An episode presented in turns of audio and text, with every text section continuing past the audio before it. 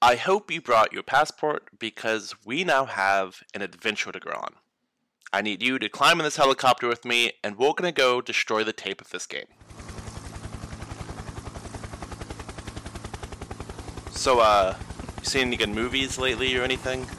I don't know. I'm just trying to trying to pass the time. You know, it's kind of funny that the New York Islanders reacted so passionately to that victory. That was the first franchise victory against the Hurricanes. Literally, they have never won a postseason game against the Hurricanes, and they acted as if Gary Bettman was on his way down to the ice to present him with the cup. Like it was, it was insane. Oh wait, wait, wait! Whoa, we're getting close. We're getting close. Hold on. Go ahead and open that door.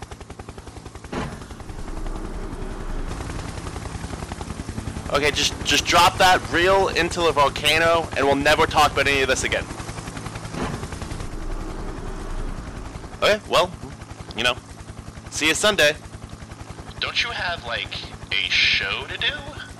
Ah, shoot, I forgot. I don't want to do this. Just okay, let's go home. 9,393 days of frustration. And on the 900, 394th day of NHL existence,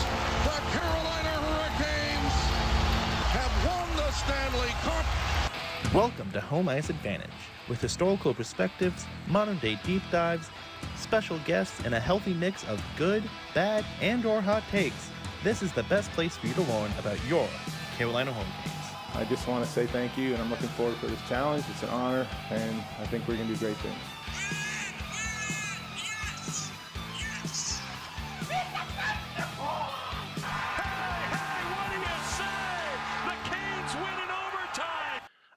You think they were going to sweep? I believe I've said in a previous episode that I didn't. And, you know, ultimately, Carolina's job was to go up to New York and try to steal a game and then come back down to Raleigh. They still have an opportunity to do that. But this game, ugh, right? Like, ultimately, the, the final score is going to make this look like a blowout.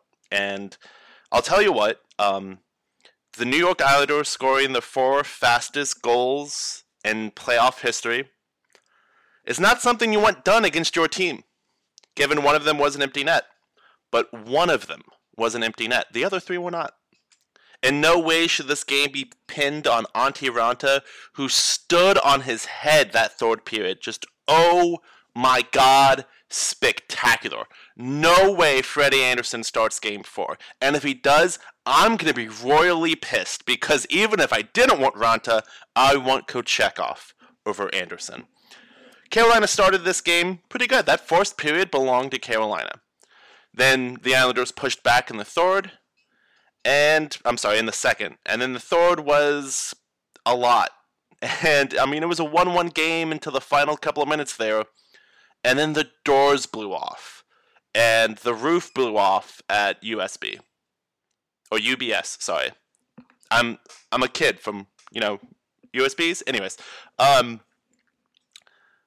I'm so lost on like I'm not even upset.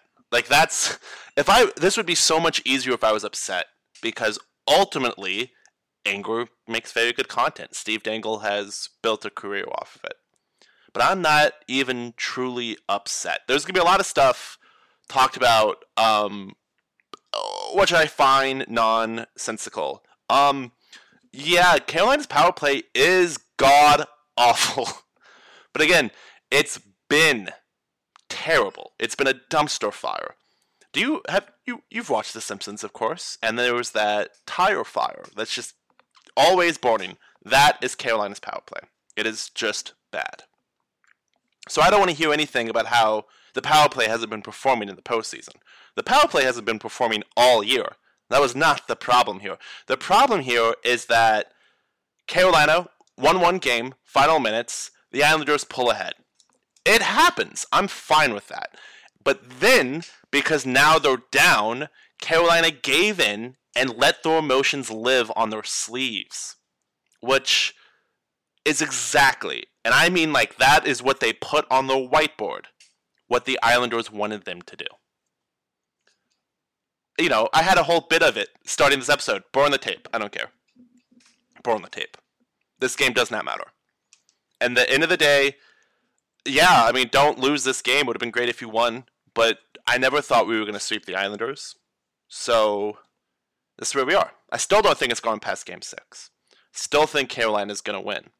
But there is something to the idea that the Islanders are chipping away at Hurricanes players. That Jordan Staal is clearly battling through something. Martin Necas is clearly battling through something. And obviously, we won't have Teravainen uh, indefinitely. Svecher's already gone. Patches is already gone. It's looking like, um, you know, they're just going to keep I don't want to say attacking because I mean it's it most of it's good clean hockey, but they're just going to keep grinding the Canes into the wall because ultimately that's how they're going to win. If the Islanders end up pulling this out, it's because they have physically made the Hurricanes unable to win the series, and honestly, that's hockey. I do want to say that you know it's not that Carolina is blameless in this. Um, yeah, the Islanders had more power plays, but we still had what three, and we did nothing with them. Um, they weren't the worst power plays of all time, but they were still incredibly bad. So take that as you will. Uh, we're gonna head downstairs from here. Oh no no no! Actually actually, where has our top six been? Why is it that Jordan Staal and Jesper Fast are the only two people scoring? Like it. Why? The the top six has just not been there, and that was you know true prior to Teravainen being injured. What has Aho really done, excluding that forced goal? Carolina's blue line has been the unstoppable scoring factor for Carolina, which you know is nice, and we can talk about it. And you know it was the best in the regular season and set a franchise record most points scored by a blue line. Yay! But ultimately, why? Like that's cool, and all respect to Tim Gleason for doing that with his group. And you know, you you almost expect it because that's who Tim Gleason was. But why is our top six just nothing right now? They have vanished. They have disappeared. Uh, but again, burn the tape. Whatever. That all of that was true, even if we had won tonight. So, burn the tape. Go back on Sunday. Steal a game come back to Raleigh, close out the series. Let's head downstairs and hear from the head coach and his players.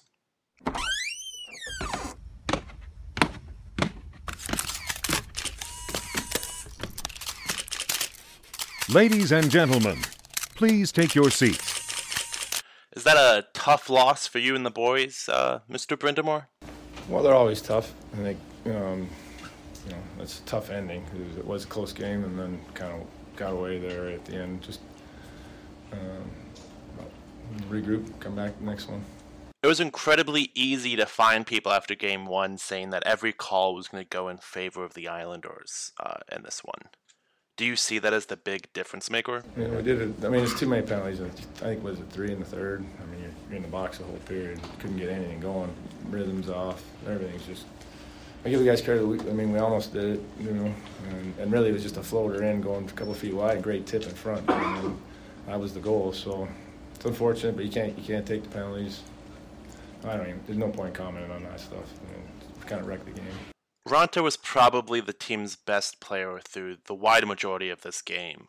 Yeah, he was good. He kept us. We, we had a good first period. We should have really liked how we came out and uh, needed to get something out of that period. And then, and then they, they got going in the second, and then the third was just, like I say, we're in the box the whole period, so we're on our heels.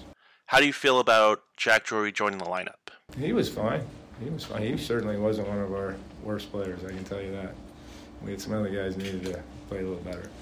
What's the biggest challenge going forward? The inability to score five on five, or the inability to score on the power play? Well, the power play cost us a game. That was clear. In the second, we had a couple, and we needed to do more there. Then at least give us some life more than anything. You can't just rely on, you know, killing penalties. That's not going to work. So we, we needed more on the power play, clearly they did a nice job. That was the difference in the game. Jarvis, how does a, losing a player like Teravainen, uh, a, a, core member of this roster, affect this team moving forward?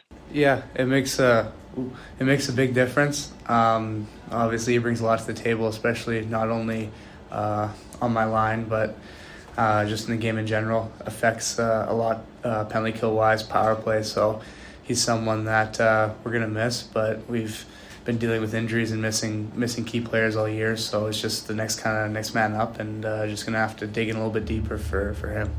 Necas, you guys didn't win a single postseason game on the road last year. Tonight was an opportunity to reverse that trend, and it just didn't seem to happen. Anything to say about that?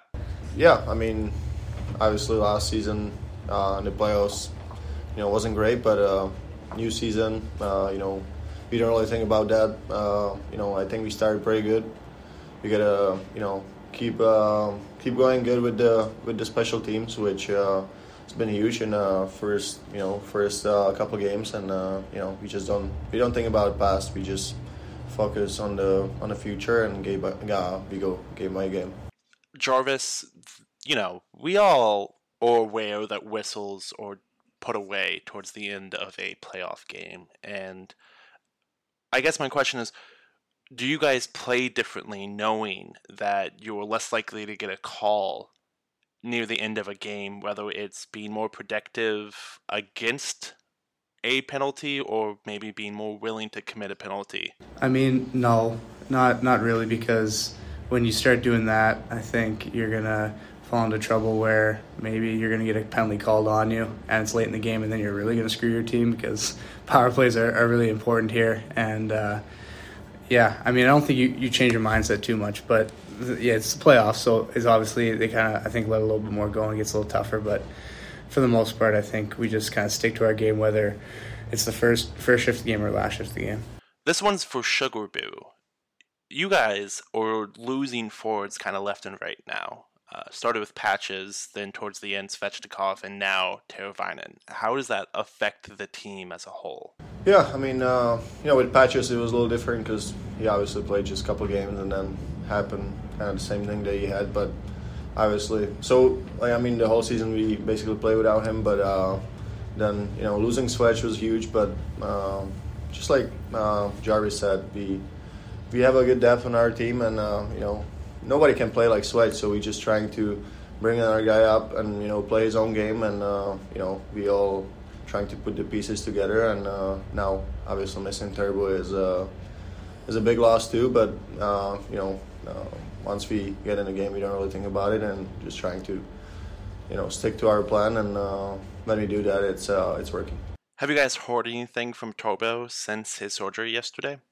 Yeah, he just uh, texted us on you know group chat and uh, just let us know that you know that surgery went well, and uh, obviously uh, real happy to hear that. And uh, uh, you know, you never know. We might you know go far, and he might come back. Uh, you don't really know how how long this is gonna take.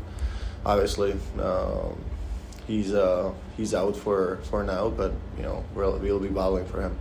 So, if we're burning the tape, does that mean we don't get to think about what the takeaways are going to be? Because I vote no. Uh, obviously, Carolina's power play is still garbage. It just it just is. They they can't convert. I don't know, guys. Like there was no nice way to put it. We've been saying it all year, and I I do want to I do want to preface this one thing, and this is more of an off season subject, so I'm not going to dive into it. But it is Don Waddell did not not try to improve the power play this year. Just plain and simple. And anyone who says that is not thinking about it honestly because he got patches he got Burns like that was meant for it. He got Kase that was meant for it. Now uh, you can make an argument here on maybe he should stop getting injury prone players. I'm here for that. But to say he never tried to address the problem is absurd. Also again jeff daniels does not coach the power play. And you know we should probably hire a power play specialist but Rod's uninterested, and ultimately the decision lies with him. In a series like this, um, they're going to grind down the Hurricanes. That's the Islanders' goal here is to grind down the Hurricanes. We've already talked about it.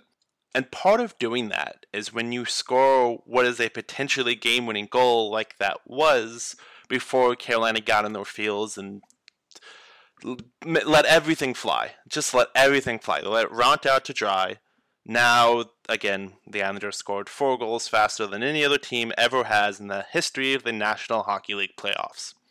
You cannot do that. You have to control your emotions. It just, that's plain and simple. There is no ifs, ands, or buts about it. Because if this becomes about which team can throw more and bigger hits, it's over. Carolina's done. There's no point. We might as well fold up. But if you make it about smart hockey, Carolina wins. And Carolina doesn't even win like nine times out of 10. Carolina wins 12 times out of 10. That is our game. But I'm not going to get stuck on this. We're going to go in on Sunday. Hopefully, Raanta's still in net. But if he isn't, Kochetkov. Maybe there'll be an extra episode tomorrow. We'll find out.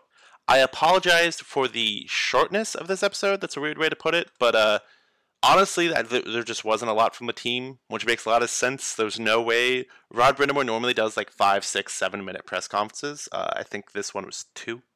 Uh, he, you know, in their fields, and I get it. But we'll be back after game four, if not earlier.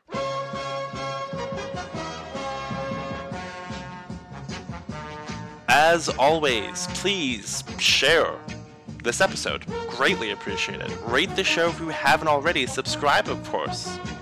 Follow me online at Colin Home Ice on Twitter if that website still exists by the time you're listening to this episode. If you take anything away from this podcast episode, is that this is not something to overreact about, but it is concerning that they lost their emotions. But again, none of it matters until Sunday. Go Canes.